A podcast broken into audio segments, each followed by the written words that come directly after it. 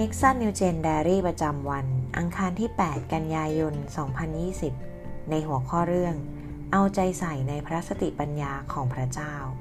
ในพระคัมภีร์หนึ่งโครินบทที่ 2 ข้อที่ 6 ถึงข้อที่ 16 นะคะ ถึงกระนั้น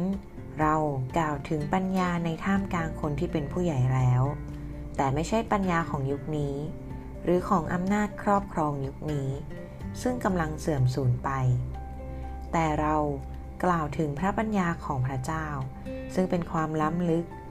คือพระปัญญาที่ทรงซ่อนไว้นั้น และที่พระเจ้าทรงกำหนดไว้ก่อนปฐมกาลเพื่อการรับศักดิ์ศรีของเรา ไม่มีอำนาจครอบครองใด ๆ ในยุคนี้รู้จักพระปัญญานี้ เพราะว่าถ้ารู้จักแล้ว จะไม่เอาองค์พระผู้เป็นเจ้า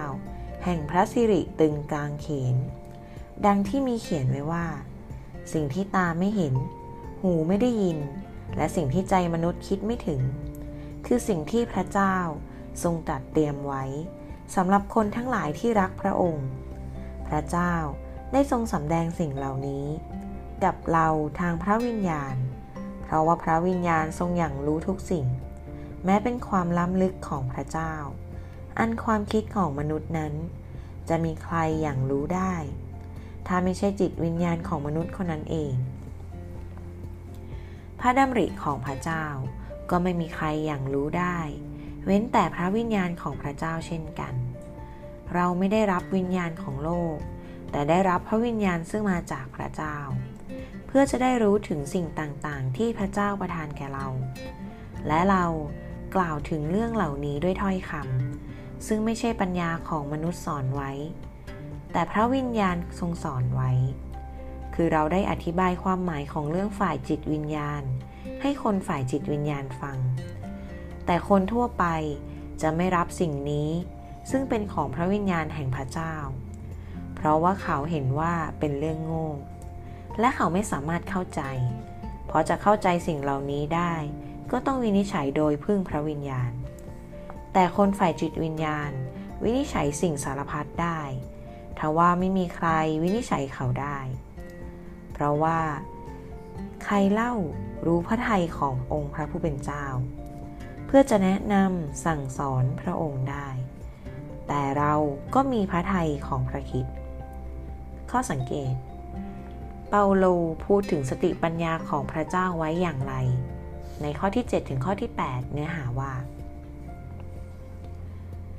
แต่เรา กล่าวถึงพระปัญญาของพระเจ้า ซึ่งเป็นความล้ำลึก คือพระปัญญาที่ทรงซ่อนไว้นั้น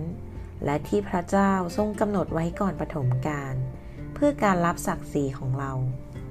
ไม่มีอำนาจครอบครองใด ๆ ในยุคนี้รู้จักพระปัญญานี้ เพราะว่าถ้ารู้จักแล้ว จะไม่เอาองค์พระผู้เป็นเจ้า แห่งพระสิริตึงกางเขน ข้อสังเกตในข้อถัดไปเปาโลบอกว่า เรามารู้จักสิ่งต่างๆ ที่พระเจ้าประทานให้ได้อย่างไร ในข้อที่ 11 ถึงข้อที่ 12 เนื้อหาว่า อันความคิดของมนุษย์นั้น จะมีใครอย่างรู้ได้ ถ้าไม่ใช่จิตวิญญาณของมนุษย์คนนั้นเอง พระดำริของพระเจ้าก็ไม่มีใครอย่างรู้ได้ เว้นแต่พระวิญญาณของพระเจ้าเช่นกัน เราไม่ได้รับวิญญาณของโลก แต่ได้รับพระวิญญาณซึ่งมาจากพระเจ้า เพื่อจะได้รู้ถึงสิ่งต่างๆ ที่พระเจ้าประทานแก่เรา การตีความ เหตุใด เปาโลจึงบอกคริสตจักรที่เมืองโครินไม่ให้อิจฉาสติปัญญาของผู้ปกครอง และผู้มีอำนาจในโลก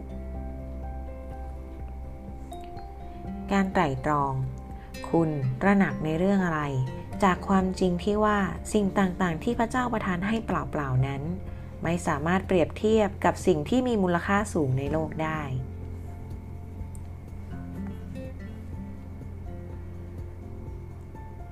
การนำมาปฏิบัติ คุณเคยอิจฉาสติปัญญาและทัศนะต่างๆ ของโลกไหม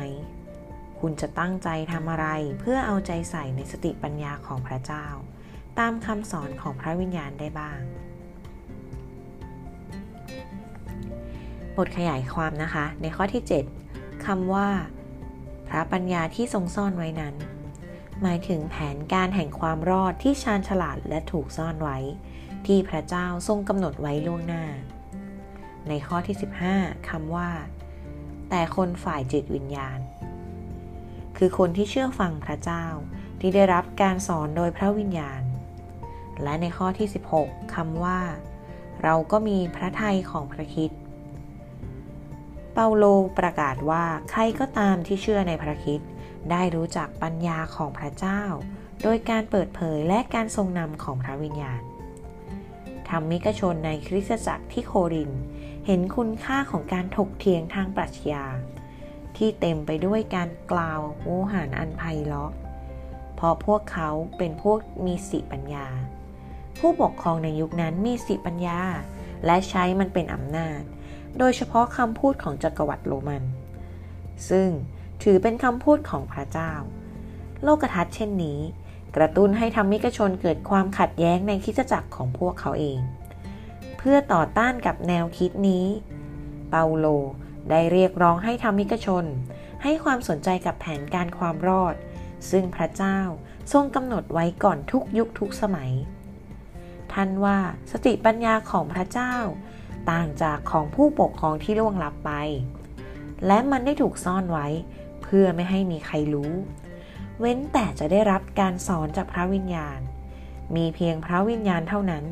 ที่ทรงสอนให้มนุษย์รู้ถึงแผนการความรอด และสติปัญญาของพระเจ้าได้ ผู้ปกครองที่เป็นมนุษย์ที่ฉลาดที่สุดในโลกก็ไม่สามารถเข้าใจพระปัญญาของพระเจ้าได้ อย่างไรก็ตาม ตามที่เปาโลประกาศ ผู้ที่เอาใจใส่ในสติปัญญาของพระเจ้า จะได้รับการสอนโดยพระวิญญาณ ให้มีพระทัยของพระคิดในโลกนี้ในข้อที่ 16 สติปัญญาของพระเจ้าที่มีอยู่ในตัวคุณนั้น มีค่าอย่างมาก ไม่สามารถแทนที่ด้วยอะไรก็ตามในโลกนี้ได้ แล้ววันนี้ คุณได้ตระหนักในคุณค่าของความจริงนี้ ในหัวใจของคุณแล้วหรือไม่ ให้เราร่วมใจกันอธิษฐานร่วมกันนะคะ พระเจ้า ขอทรงช่วยข้าพระองค์ ให้รับการสอนจากพระวิญญาณ เพื่อข้าพระองค์จะได้ติดตามพระสติปัญญาของพระองค์ แทนที่จะติดตามปัญญาของโลก